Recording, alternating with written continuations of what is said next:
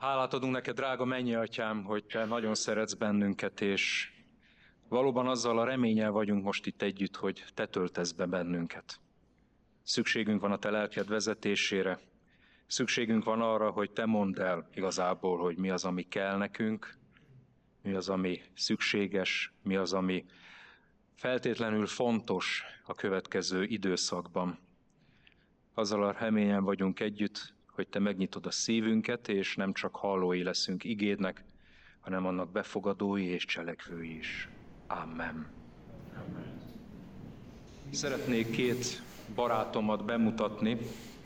Ők valóságos húsvér emberekről van szó. Ezt föl lehet hajtani? Húsvér emberekről van, van szó, akiket annak idején még én merítettem be, Tudni kell az egyikről, hogy ő egy kis stílű tolvaj volt, egy, hát ahogy szoktuk mondani, a kisebbséghez tartozott, tehát nem idén barnult ember volt, és hát ő ebből élt, hogy amit lehetett, azt elmozdított. A másik barátom a túloldalt volt, vagy ellenkező oldalon, ő rendőr volt, és az még az a régi tipikus rendőr, akik úgy tartottak rendet, hogy időről időre végigmentek a soron, és úgy elverték a férfiakat, úgy rendesen. És ezzel kivívták a tekintélyt is, meg félelmet is keltettek, de rend volt. És Isten úgy hozta, hogy ők ketten találkoztak egy gyülekezetben. És hát méregették egymást, de Isten lelke sokkal erősebb volt az ő gondolataiknál, lelküknél, és megtértek, újjászülettek, és volt az életüknek egy olyan pontja, amikor bizony oda kellett egymáshoz menni, bocsánatot kérni, megbocsájtani, és együtt tovább menni és szolgálni. És Isten ezt elvégezte a cigányember és a rendőr, volt rendőr szívében is. Olvastam egyszer egy olyan afrikai missziós beszámolót, ahol arról beszélt a misszionárius, hogy milyen csodálatos dologban volt része, közösen urvacsorázott három olyan törzsnek a képviselői, tagjai, akik korábban esküt ellenségei voltak egymásnak. A fiatalok időről időre kimentek lándzsákkal, egyéb szerszámokkal, fegyverekkel azért, hogy a másik törzs egyik mm, faluját kiírtsák, elvigyenek onnan minden értéket, a férfiakat, gyereket leöldösték, az asszonyokat elfogták, elvitték. Ez volt náluk a rend, a szokás, a megszokás. És találkoztak Isten evangéliumával, és Isten elvégezte az ő szívükben, hogy most már nem egymás vérétől szennyes a kezük, hanem Jézus vére alatt képesek leülni, urvacsorázni, együtt szolgálni és az evangéliumot hirdetni. Ez csak Isten képes elvégezni. Isten képes elvégezni azt, hogy a bennünk lévő szokásokat, elképzeléseket, előfeltételezéseket lebontsa, és akikről nem is gondoltam, hogy korábban le tudnék vele egy asztalhoz ülni, vagy beszélgetni, vagy együtt szolgálni, azokkal együtt menjünk tovább. Valahogy ezek jöttek most elém ebben a, ezen a héten, mikor gondolkoztam azon, hogy mit is hozzak a gyülekezethez. Kíváncsi vagyok, hogy miért igazából, magam is. De hogy nekem szóltak felkészülés során az igék, az biztos. Mert szembe kellett nézni azzal, hogy bennem hol vannak ezek a falak. Mik azok, amelyek akadályoznak például, hogy valakihez oda menjek, ne kényszerből, hanem Krisztus szeretetével, hogy beszéljek az evangéliumról, hogy egy asztalhoz leüljünk, mik azok az előfeltételezések, amelyek akadályozhatnak bennünket. Miért nem tudunk Krisztus szeretetével, ha van így, ha így van, együtt szolgálni? Azért nem áll ez tőlünk távol a gyülekezeti, most nem feltétlenül a Szentendreitől, de általában a gyülekezeti dolgainktól. Például, hogy most milyen zenét szeretünk Képes leülni egy mai dicsőítő zenész egy négyszólamú énekkarvezetővel? Vagy kibékíthetetlen ellentét van? Vagy egy cigánygyülekezet egy magyar gyülekezettel. Teljesen más a stílus. Most úgy elnéztem a dicsőítés során úgy a gyülekezetet, és nem tudom, Szilárdot még nem ismerem annyira, és bocsánat, hogy téged emellek ki, de talán lehet, hogy nem baj, ha ő nem feltett kézzel dicsőít, mert akkor hogy kezelni a technikát. Tehát vannak különbözőségek, és Isten ezeket annyira jól összehozza, de hol bontja le akkor a falakat bennünk, és vannak-e ilyenek? Vagy miért vagyok, miért vagyok képtelen befogadni Istennek bizonyos üzeneteit? Van ilyen? Hát én megküzdöttem már néhányal. Mi az akadálya annak, hogy Istennek az üzeneteit átvegyem? Vagy meg már lehet, hogy már annyira megkeményedett a szívem, hogy észre se veszem, hogy Isten valami újat akar üzenni, mondani, nekem újat. Nem most találta ki, de nekem újat. Egy olyan igét hoztam, ahol azt gondolom, hogy utolérhető ez a folyamat, amit Isten elvégez emberekben, és csodálatos, ahogy ezt elvégzi. Apostolok cselekedeteiről szóló könyv tizedik részéből szeretném az első 23 verset felolvasnunk. Ez egy hosszabb szakasz, de azt gondolom, hogy nagyon tanúságos. Ismerjük is, nem is baj, ha felelevenítjük. Tehát apostolok cselekedeteiről szóló könyv tizedik rész első versétől olvassuk föl, és aki teheti, kérem, hogy fennállva hallgassa meg Isten igéjét. Élt Cezareában egy Cornelius nevű férfi, az úgynevezett itáliai csapatok századosa. Egész háza népével együtt kegyes és istenfélő ember volt, aki sok alamizsnát osztogatott a népnek, és szüntelenül könyörgött Istenhez. Ő az egyik délután három óra tájban látomásban tisztán látta, hogy az Isten angyala bemegy hozzá és megszólítja. Cornelius! Ő pedig rátekintett és megrémülve kérdezte, mi az uram? Erre az angyal ezt mondta neki, imádságaid és alamizsnáid feljutottak az Isten elé, és ő emlékezik azokra. Most azért küldj embereket Jobbéba, és hívasd magadhoz azt a Simont, akit Péternek is hívnak. Ő egy Simon nevű tímár vendége, akinek a háza a tengerparton van. Miután eltűnt az angyal, aki vele beszélt, előhívta két szolgáját és egy istenfélő katonát azok közül, akik állandóan mellette voltak. Ezeknek mindent elmondott, majd elküldte őket Jobbéba. Másnap, amíg ők uton voltak, és a városhoz közeledtek, Péter déltájban felment a ház tetejére imádkozni. Közben azonban megéhezett és enni kívánt. Amíg az ételt készítették, révületbe esett, és látta, hogy az ég megnyílik, és leszáll valami nagy lepedőhöz hasonló, amely négy sarkánál fogva ereszkedik le a földre. Benne volt a föld mindenféle négylábú és csúszómászó állata, és az ég mindenféle madara. Ekkor hang hallatszott. Kelj fel, Péter, öld és egyél. Péter azonban így szólt. Semmiképpen sem, uram, mert soha nem ettem semmi szentségtelent vagy tisztátalant. De másodszor is szólt hozzá a hang. Amit Isten megtisztított, azt te nem mond tisztátalannak. Ez pedig három ízben is így történt, és azután az egész azonnal felemelkedett az égbe. Amint pedig Péter azon tűnődött magában, hogy mi lehet az a látomás, amelyet látott, íme azok a férfiak, akiket Cornélius küldött, Simon háza után kérdezősködve megálltak a kapu előtt, és bekiáltva megkérdezték, hogy ott van-e a szálláson Simon, akit Péternek is hívnak. Amíg Péter a látomásról elmérkedett, ezt mondta neki a lélek. Íme három férfi keres téged, kelj fel, hát menj le, és eredj el velük. Semmit ne tétováz, mert én küldtem őket. Péter tehát lement a férfiakhoz, és így szólt hozzájuk, íme én vagyok az, akit kerestek. Milyen ügyben jártok itt? Azok így feleltek. Cornélius százados, ez az igaz és istenfélő ember, aki mellett bizonyságot tesz az egész zsidó nép, egy szent angyaltól azt a kijelentést kapta, hogy hivasson téged a házadba, és hallgassa meg, amit te mondasz. Ekkor Péter behívta, és vendégül látta őket. Hálát adunk neked, mennyi atyám, hogy te csodálatos dolgokat tudsz elvégezni a mi szívünkben, és hiszem, hogy az enyémben is végeztél, és még mindig akarsz végezni. Uramat, hogy bennem is meglegyen mindig az a nyitottság te feléd, hogy ha te mondasz valamit, akkor meg is cselekedjem. Úgy, ahogy Péter esetében ezt láthattuk. Amen. Foglalját a gyülekezet. Tehát két igen egymástól távol lévő ember az, aki ebben a történetben szerepel, és Istennek nagyon keményen kézbe kell venni az ő életüket. Nem is tudom, hogy ma hogyan lehetne őket jellemezni, hogy kik ők. Mondjuk egy orosz és egy ukrán katona, vagy egy szerb és egy albán, vagy egy Újpest és Fradi Drucker, vagy kik ők.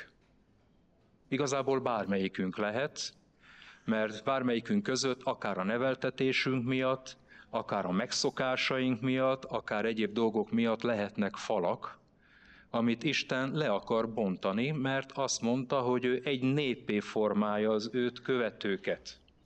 Tehát Isten bármelyikünket kezébe veheti, azért, hogy ezeket a falakat, amikről lehet, hogy nem is tudok, mert azt gondolom, hogy egyébként ez természetes, de Isten azt mondja, hogy nem, ezeket le akarom bontani. Hogy mennyire távol vannak egymástól, hát érdemes elgondolkozni azon, hogy Cornélius, aki Cezáreában egy százados, tehát vannak alárendelve katonák, és ez a Cezáre az egyébként a akkori helytartónak volt a fővárosa, többek között Pilátusnak is, tehát ezért is vannak itt rómaiak, azt is tudjuk róla, hogy olasz, lehet, hogy római eleve, tehát Rómában származó, ő itt állomásozik, és azt tudjuk róla, hogy kegyes Istenfélő. De pogány. Ebben a városban sok római, tehát sok légió katona van jelen, pogányok vannak és valamennyi zsidóság, akik jó véleménnyel vannak róla, mert ez a kegyes, istenfélő római, ez elfogadta, hogy egy igaz Isten van, akit a zsidók képviselnek, követnek, viszont nem vette fel teljesen a judaizmust, azoknak a szokásait, nem metélkedett körül, tehát a zsidóknak abba a három kategóriájába tartozott, akikről azt mondták, hogy vannak a nem zsidók, a pogányok, azokkal nem tartunk semmi kapcsolatok, ők a tisztátalanok, vannak a kegyesek, az istenfélők, akik akár el is mennek egy-egy zsinagógai istentiszteletre, és a nekik kijelölt helyen ott vannak, hallgathatják Isten kijelentéseit, de azon túlmenően, hogy megcsömörlöttek a saját isteneiktől, bálványaiktól, és az egyik az Istent akarják követni, de nem veszik fel egyéb szokásokat.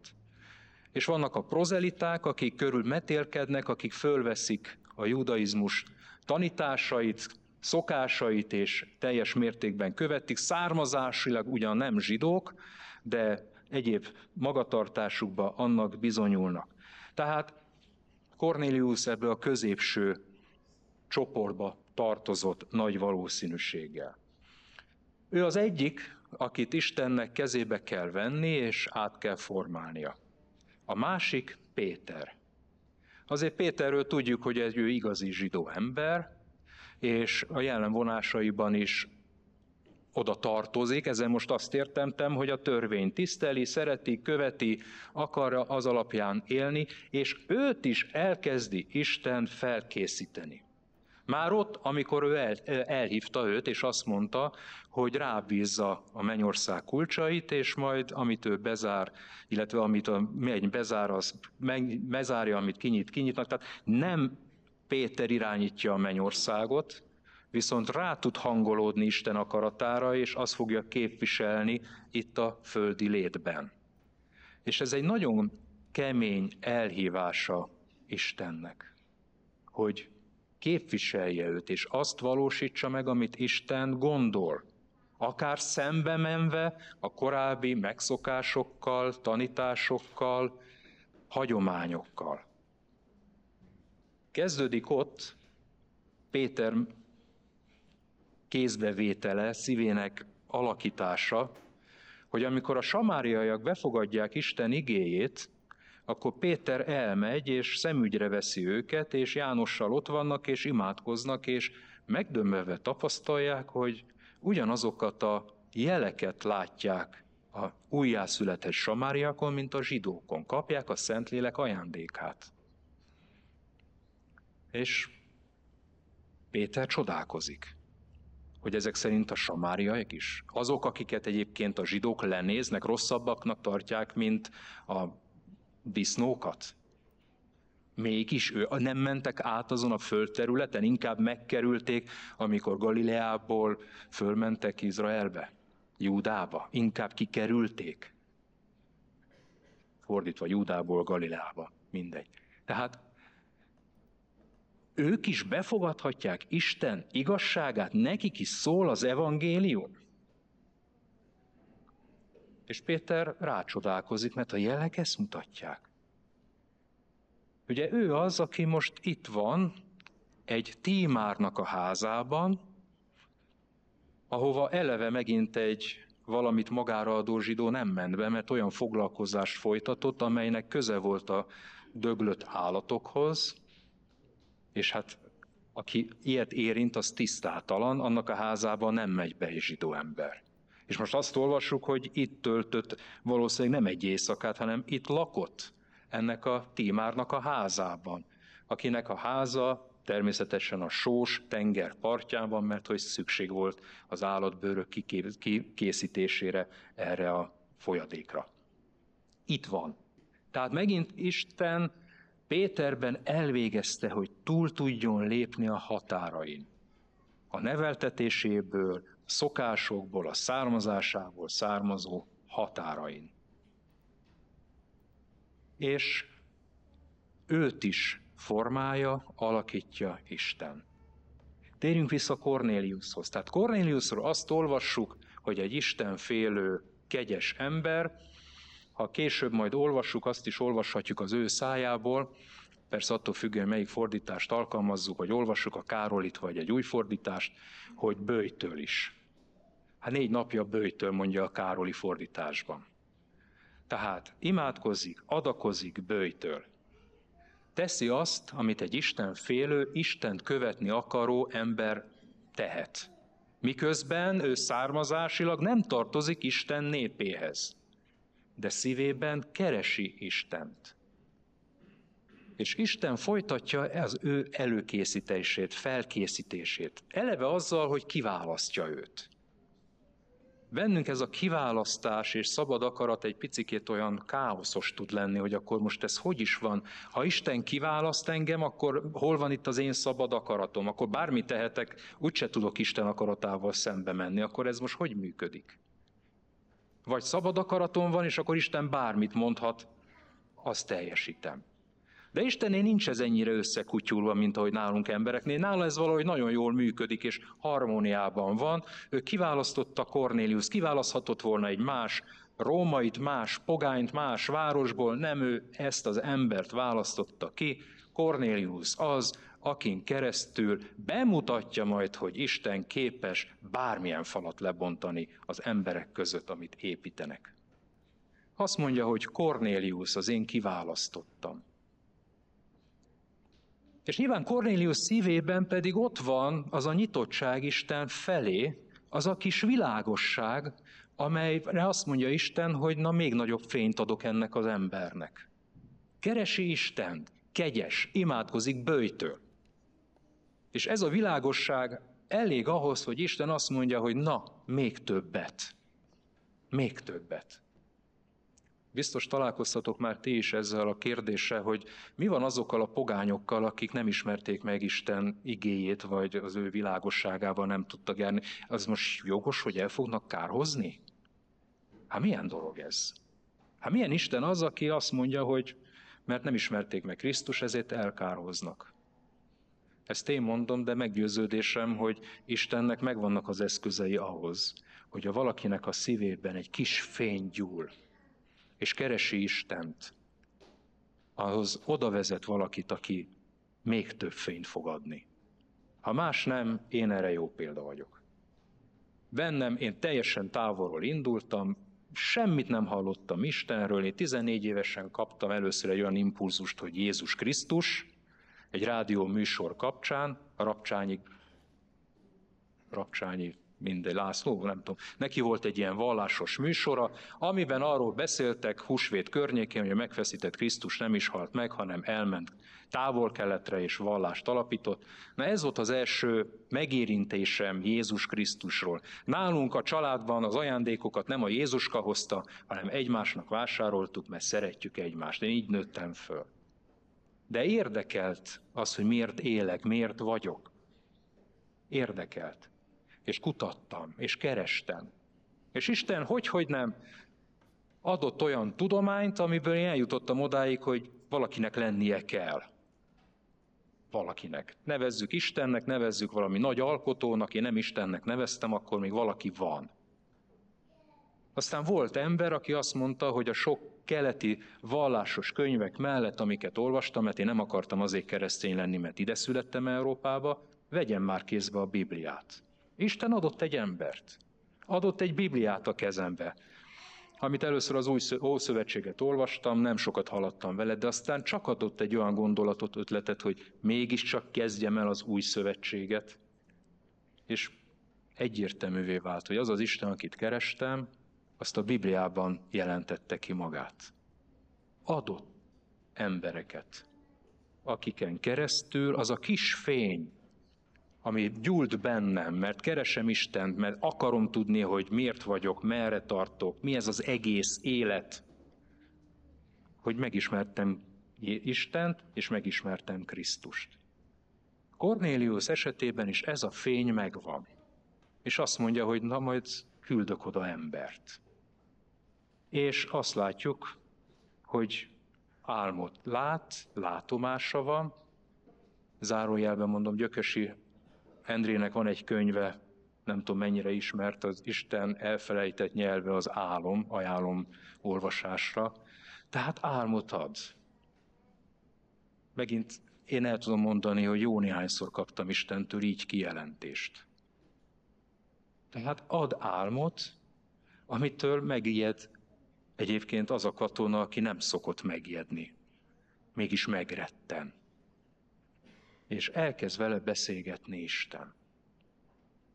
Miért nem azt mondja Isten, hogy Cornélius, meghallgattalak téged, látom a tíz szíved állapotát, rembe vagy, üdvözültél. Ennyi. Nem, nem ezt mondja, hanem azt mondja, hogy van egy ember a jobbéban, aki rád vágy. Akivel én beszélek, mondja Isten. Küldj el hozzá. És ez a harmadik fontos, amit meg kell találnunk Cornéliusnál, az, hogy aktív cselekvést kér tőle. Van egy hit, rendben van, oké. Okay. Van nyitottság, rendben van. De most akkor lépjél is. Menjél, küldjél. És meggyőződésem, hogy Péternek is szüksége volt még erre az időre. Tehát, mert lehetett volna ezt teljesen másképpen intézni. De Isten azt mondta, hogy eznek ez a sorrendje megszólítom Kornéliuszt, elmondom, hogy ismerem őt, meghallgattam az imádságait, küldjél valakit. És azért nem a szomszédban volt, láttuk, hogy távolság volt, mire odaértek, meg még visszajöttek. És közben Kornélius szívében is Isten lelke munkálkodik, formája.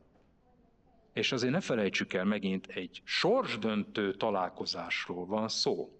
Egy pogány emberről, akinek a házában egy hithű zsidó be fog majd lépni. És Péternek is szüksége van ahhoz, nem úgy van, hogy majd Cornelius el, el is mehetett volna Péterhez, és akkor innen az udvarról kiabálnak egymással. De nem ez történik, hanem a zsidó embernek föl kell kerekednie, el kell mennie, ráadásul saját személyes döntése alapján, mert karhatalommal is vihette volna a százados küld egy sereg katonát, és azt mondja, hogy Péter, te már pedig jössz. De itt egy szabad döntése volt Péternek, amikor azt mondta, hogy jól van, megyek veletek. Látjuk ezeket a finomságokat, hogy Isten hogy formálja közbe a szívet? Kiválasztotta, de szabad akaratot is adott, és ez a kettő valami hihetetlen harmóniában van, amit én nem értek, de működik. Cornélius muszáj lépnie. És elmondja a közelében lévőknek, és intézkedik, hogy menjenek el. És vár, és bőjtől. És elmennek, megkeresik, miközben Péter szívét gyúrja Isten, formája. Lehet, hogy ő is bőjtbe volt, megéhezett, nem tudom, De minden esetre, ha bőjtölt is, Isten felhasználta ezt arra, hogy na most ezen keresztül egy látomásban megszólítja őt. És egy nagyon különleges látomás. Egy zsidó ember számára ez borzasztó. Hogy mindenféle csúszó, mászó, tisztátalan állat is ott van ezen a lepedőn, és egyen belőle. Hát egy zsidó nem eszik ilyet. Ez a külön válásuknak az egyik látványos eleme. Picit foglalkozunk ezzel most, hogy miért nem esznek bizonyos állatokat a zsidók. Egyrészt azért, természetesen, mert benne van a törvényben. És hogy ez miért történhetett, miért kellett ennyire ha kategórikusan kijelenteni Istennek, azt nem tudom, de akár el tudom képzelni azt is, hogy amikor a tisztátalant és a tiszta állatokat elválasztotta Isten, és egyikre azt mondta, hogy tiszta, a másikra tisztátalan, hogy esetleg a tisztátalanok között jobban terjedtek a betegségek, amelyek az embereket is megfertőztethették, nem tudom. De azért az a körülmény, hogy 40 évig együtt vándorolnak eléggé szorosan. Tehát itt, ha egy járvány felüti a fejét, akkor hát nem biztos, hogy megtizedeli, lehet, hogy lenullázza a zsidóságot. És ezt, ezt, ezt is el tudom képzelni, hogy Istennek egy vírus vagy egy járványt megelőző intézkedése, hogy nehogy már emiatt halljon ki a zsidóság. Minden esetre az biztos, mert ezt mondja Mózes harmadik könyvének 20. részében, 25.-26. versben az ige, tegyetek azért különbséget a tiszta és tisztátalan állatok között, a tisztátalan és a tiszta madarak között, és ne tegyétek magatokat utálatossá állattal, madará, madárral, vagy bármiféle földi csúszómászóval, mert azokat külön választottam, mint tisztátalanokat. Legyetek előttem szentek, mert én az Úr szent vagyok, és elkülönítelek benneteket a népektől, hogy az enyém legyetek elkülönítés, kiválasztás, külön. Ők az én kiválasztott népem, a zsidók.